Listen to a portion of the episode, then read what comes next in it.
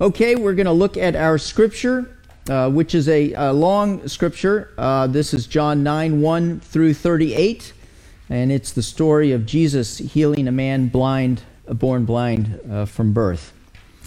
As Jesus passed by, he saw a man blind from birth. And his disciples asked him, Rabbi, who sinned, this man or his parents, that he was born blind? Jesus answered, It was not that this man sinned or his parents but that the works of God might be displayed in him. We must work the works of him who sent me while it is day. Night is coming when no one can work. As long as I am in the world, I am the light of the world. Having said these things, he spit on the ground and made mud with the saliva. Then he anointed the man's eyes with the mud and said to him, Go, wash in the pool of Siloam, which means sent. So he went and washed and came back seeing. The neighbors and those who had been had seen him before as a beggar were saying, "Is this not the man who used to sit and beg?" Some said, "It is he." Others said, "No, but he is like him." He kept saying, "I am the man." So they said to him, "Then how were your eyes opened?" He answered, The man called Jesus made mud and anointed my eyes and said to me, Go to Siloam and wash. So I went and washed and received my sight. They said to him, Where is he? He said, I do not know. They brought to the Pharisees the man who had formerly been blind. Now it was a Sabbath day when Jesus made the mud and opened his eyes. So the Pharisees again asked him how he had received his sight. And he said to them, He put mud on my eyes, and I washed, and I see. Some of the Pharisees said, This man is not from God, for he does not keep the Sabbath. But others said, How can a man who is a sinner do such things? And there was a division among them. So they said again to the blind man, What do you say about him since he opened your eyes? He said, He is a prophet.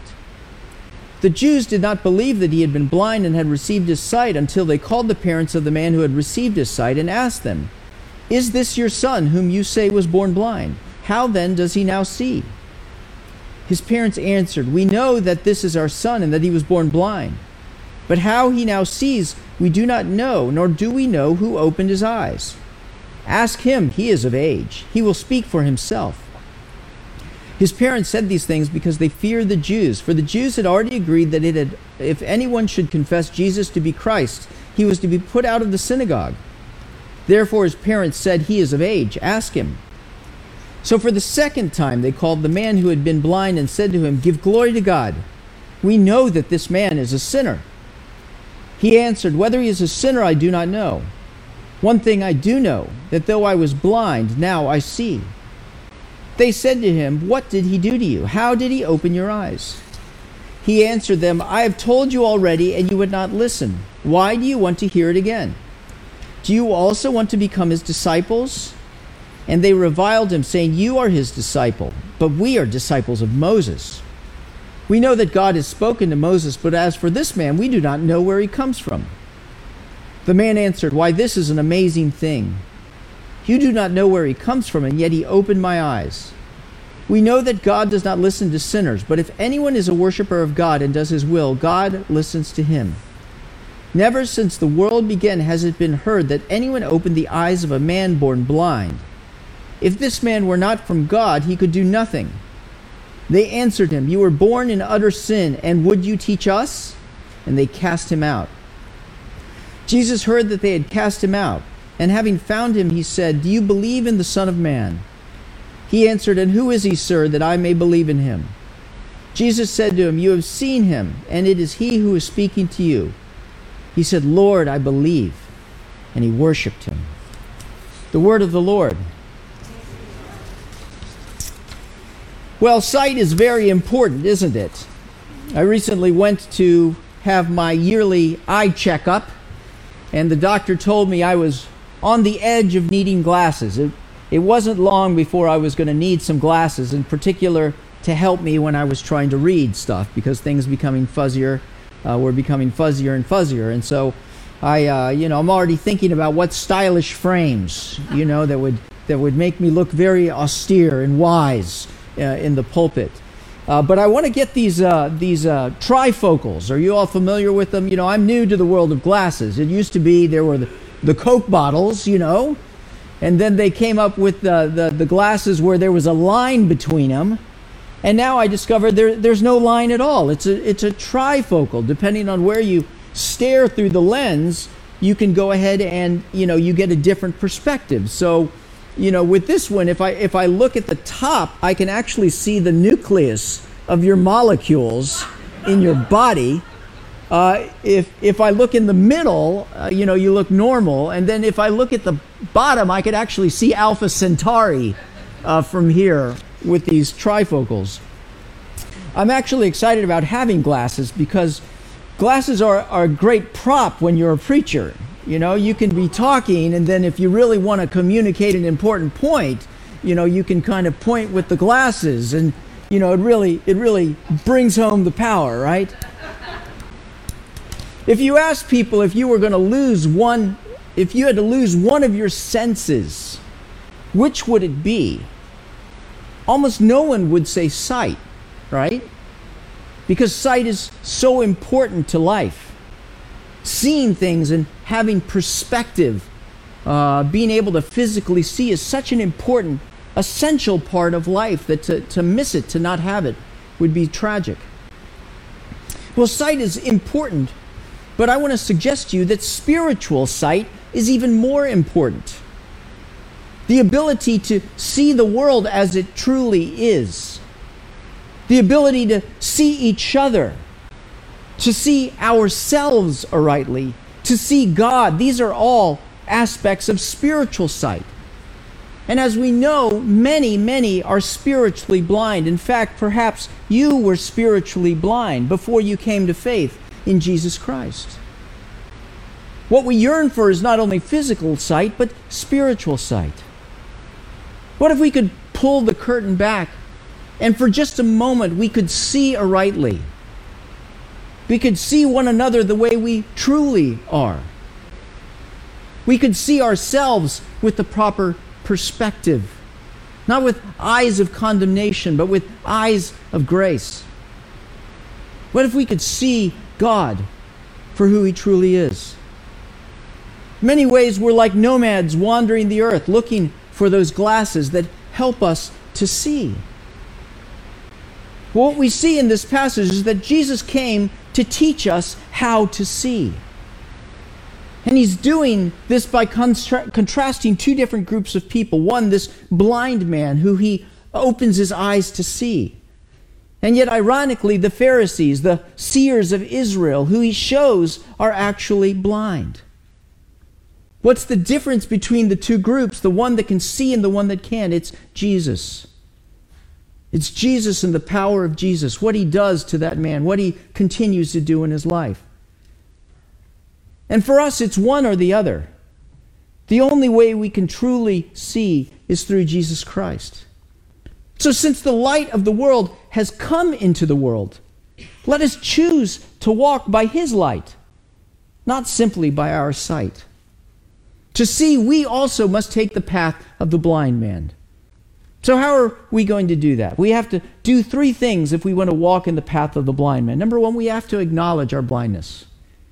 We have to recognize that, save for Jesus Christ, we're blind. We can't really see.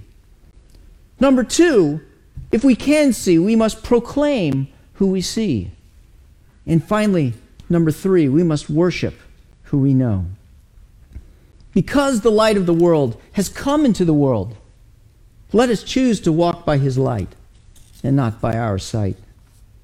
Well, let's begin with point number one of this journey that we must acknowledge our blindness.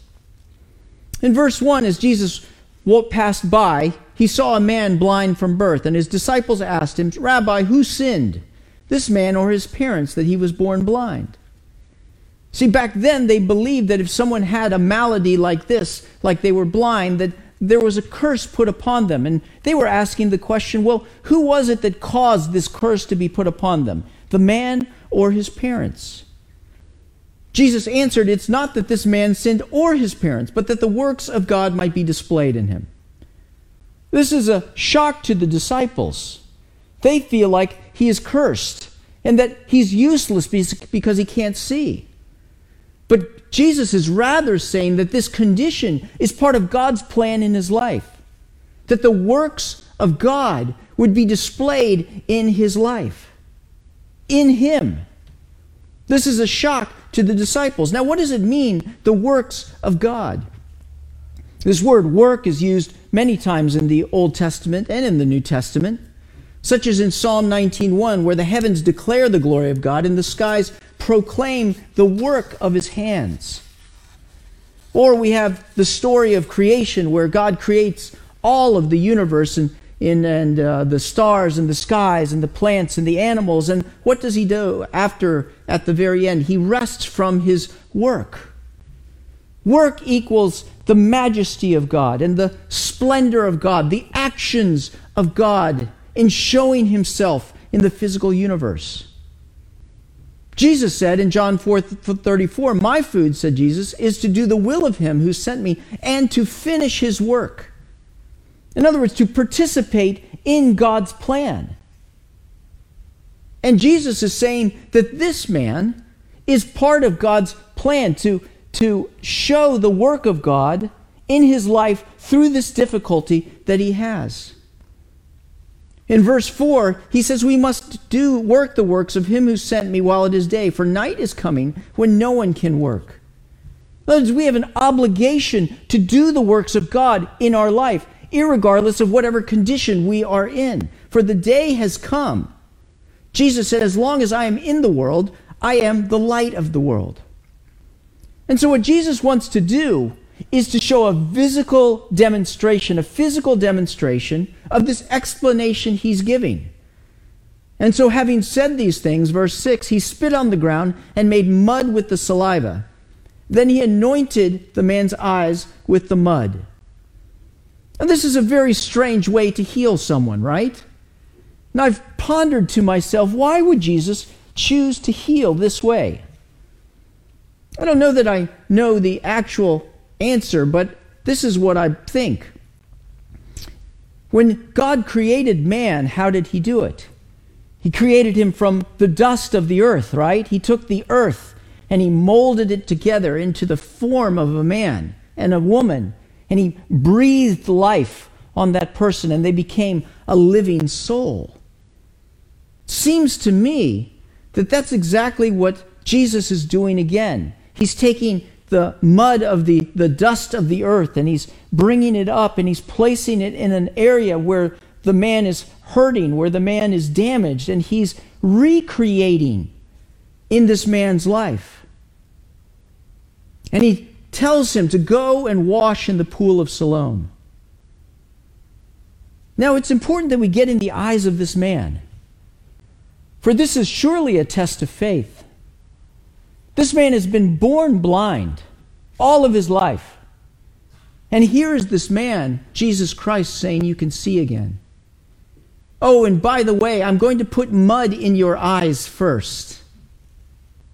I wonder if he was tempted to shrink back from Jesus, from his hands, from his touch. Would you let someone put mud in your eyes if you were blind? And then to go and he had to walk with this mud in his eyes to this pool. Who knows how far away it was?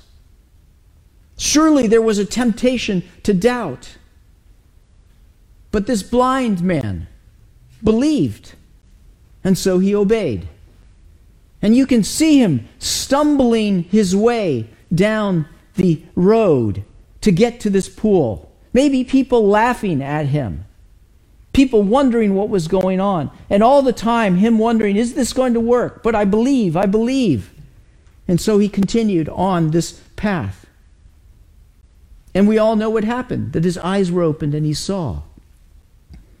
Why did this blind man respond to Jesus' touch when so many people didn't?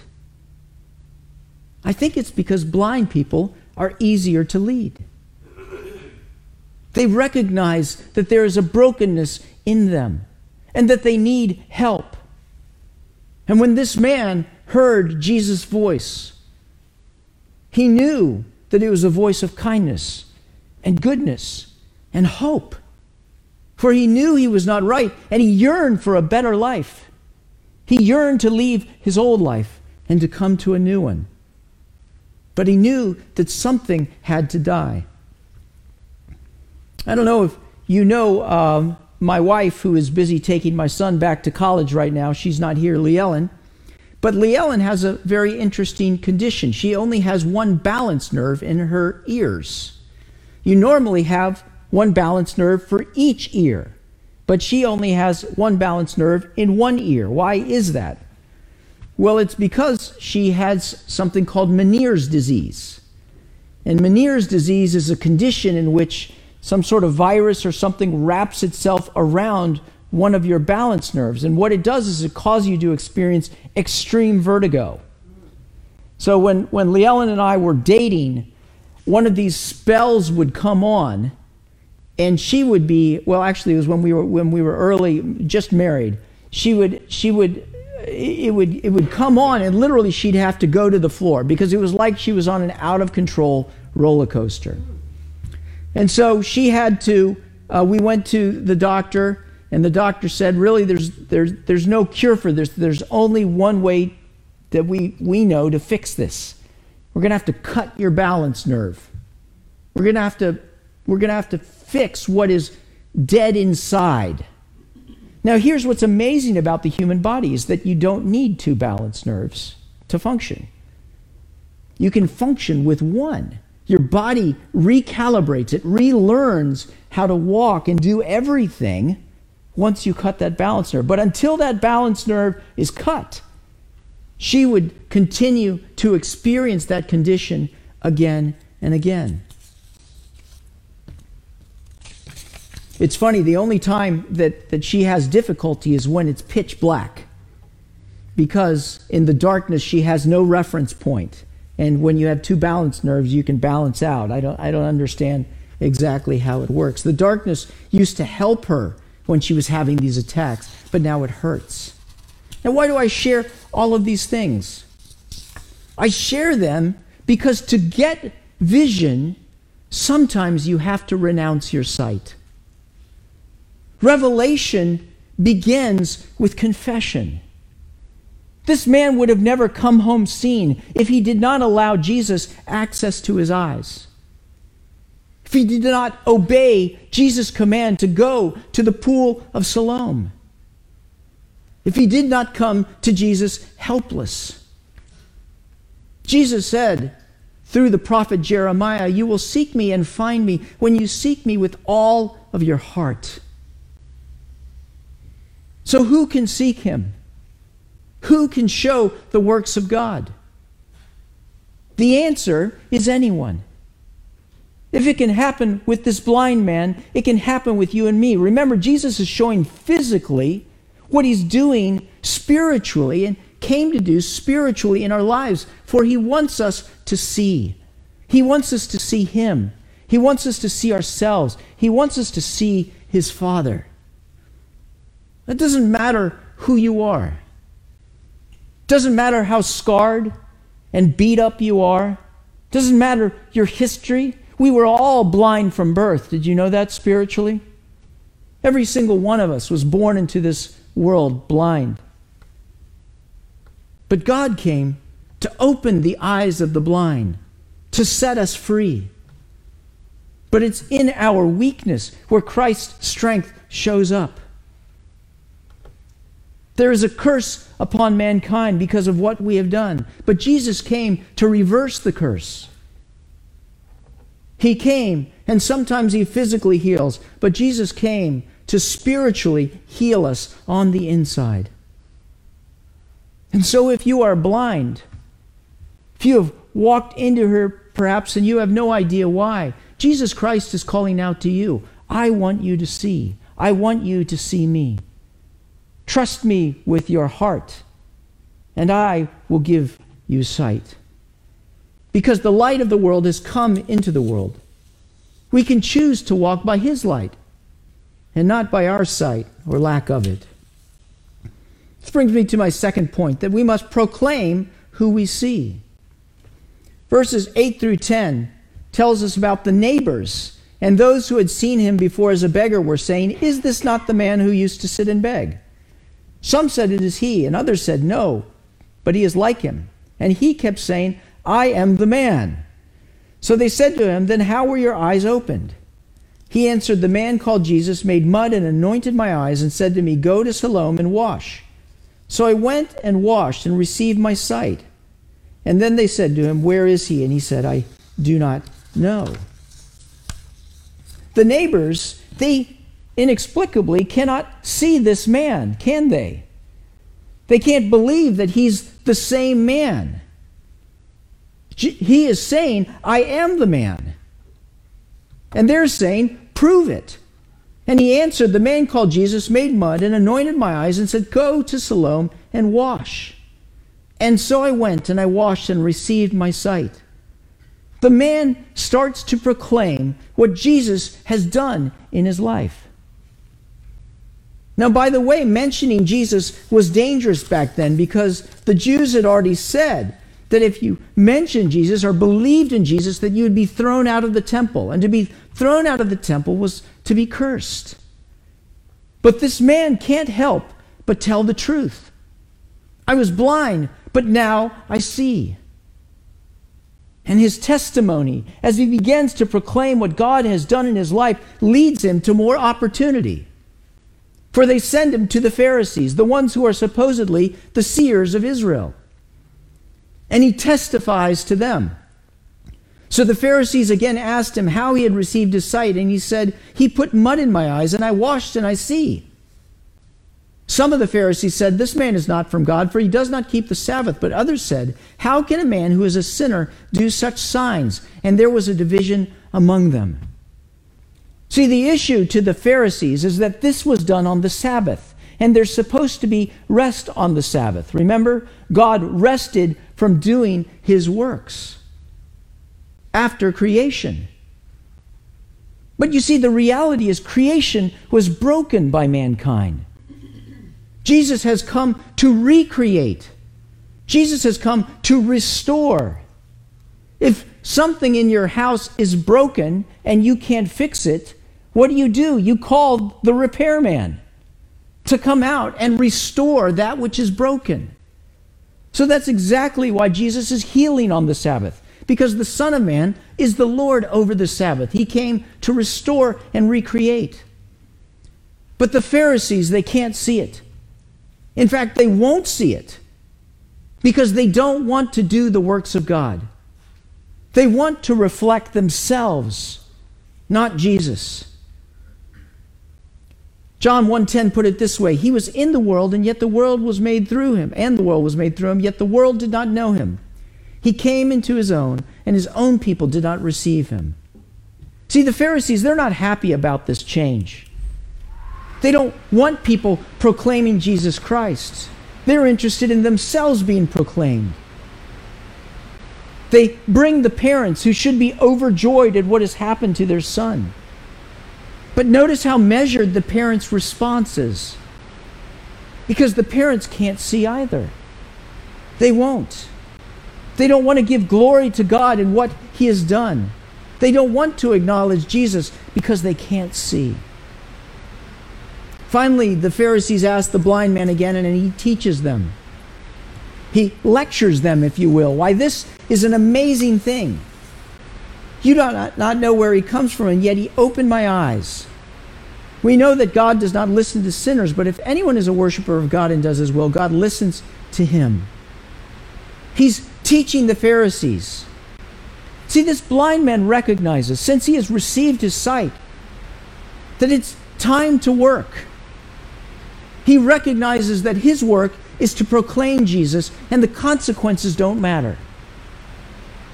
He has this opportunity in front of his neighbors, in front of his parents, and in front of the Pharisees, and he takes it. See, my friends, if God opens our hearts, he heals our eyes. He does it so that we may proclaim Him to others. Revelation brings proclamation. To the Christians, he says, But you are a chosen people, 1 Peter 2 9, a royal priesthood, a holy nation, a people belonging to God, that you may declare the praises of Him who called you out of the darkness into His wonderful light.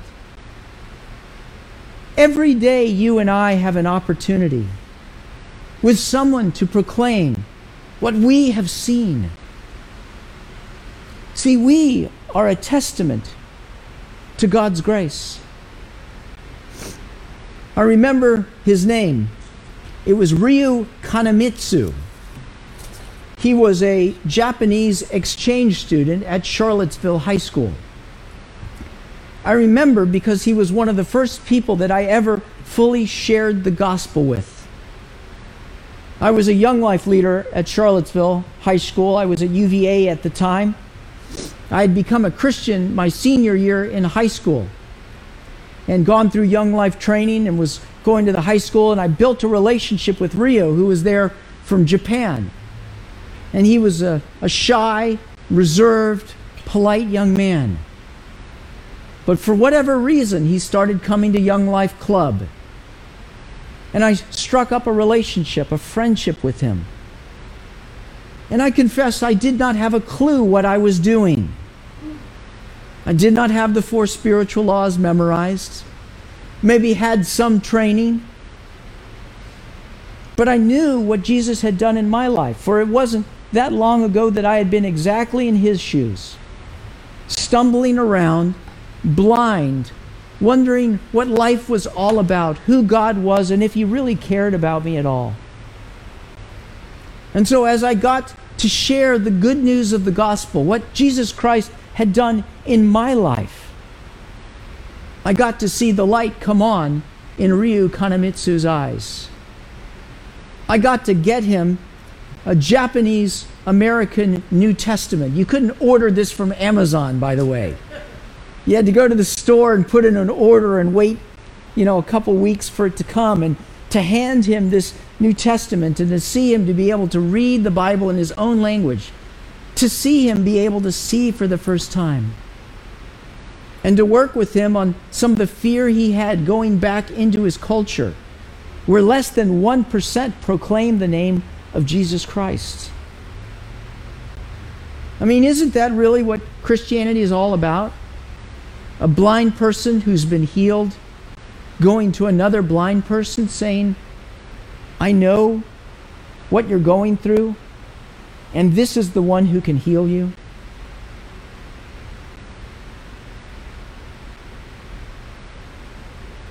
So, do you know him? Has he touched your eyes? Has he opened them so you can see the grace of God in Jesus Christ. That He got up on a cross and He died for you. That you would not have to endure the punishment of hell, but rather could receive the full right of sonship. See, to see Him is to speak Him. We all have a message to proclaim, every single one of us. It's why I exist. It's who I am, it's the core of my being. So, what's your message? Can you sum it up? Each one of our lives is testifying to something or to someone. It's how we live, it's who we give the credit to, it's who we lift up. For the Christian, our message is simply this that I was lost and now I am found. So proclaim what you see. To whom is God calling you in your life? Who's the Ryu Kanemitsu that is blind, stumbling around, that needs a friend to come alongside him and to help apply the salve of Jesus Christ to his eyes? How do we do it? Sincerely and honestly, wherever God calls us to. Anywhere where people would give you a hearing, whether it's the home or the work, the gym or the gas station, the dry cleaner, we all have a message to proclaim. It's what God has done in our lives. This brings me to my final point that we are to worship who we know. It's interesting to see how the work of Jesus Christ went from this man's eyes to his mouth and ultimately to his heart. After this man was thrown out of the synagogue, Jesus went and found him. I love that, by the way. Jesus went and found this guy because Jesus is interested in a relationship with him. And he said to him, Do you believe in the Son of Man? And that term, Son of Man, if you were a Jewish man, you would understand what it was. It came from, comes from Daniel, Daniel 7, where it talks about the one who is the Son of Man who will be given an everlasting kingdom, the one who approaches the Ancient of Days, the one who is God. Do you believe in God? The man says, Who is he, sir? Tell me so that I may believe in him. Jesus said, You have now seen him. In fact, he is the one speaking with you. And then the man said, Lord, Kurios, Yahweh, I believe. And he worshiped him. To see the light is to worship him. See, God doesn't want you for just what you say about him. He wants you for what you say to Him. It's personal. What I say to God is far more important than what I say about Him. And we see this beautiful moment where this man, who was blind and now sees, gets down on his knees and worships Jesus Christ with gladness of heart. That's ultimately what this is all about in the end, isn't it? It's about you and about Him and how you interact with Him. Has He opened your eyes? Perhaps today is the day when you would proclaim Jesus Christ as your Lord and Savior. Has Jesus cut the balance nerve in your heart that you might see again? then proclaim your sight and worship him as Lord and Savior. Since the light of the world has come into the world, let us choose to walk by his light and not by our sight. Jesus wants to give us a pair of sunglasses, of glasses today, that we might see him openly, honestly, not with our physical eyes, but with our spiritual eyes. I hope you'll reach out for him, for he's reached out to us. Let's pray. We thank you for this beautiful picture, a physical demonstration of what you came to do in our lives. To open our eyes that we would see that you are good, that your mercy endures forever that you love us and you came to rescue us and give us sight. Pray for every single person uh, in earshot of me, whether online uh, or in person. God, that they would consent to have their eyes opened, that they would run toward the light, that they would want to be washed by the blood of the Lamb, Jesus Christ. God, give us voices to speak till those around us all that you have done. Let us tell all what you have done for us. And let us worship you as a family of God here in the quietness of our own home. Let us come near to you, for you came and you found us. We thank you for your goodness, and we pray all of this in Christ's name. Amen.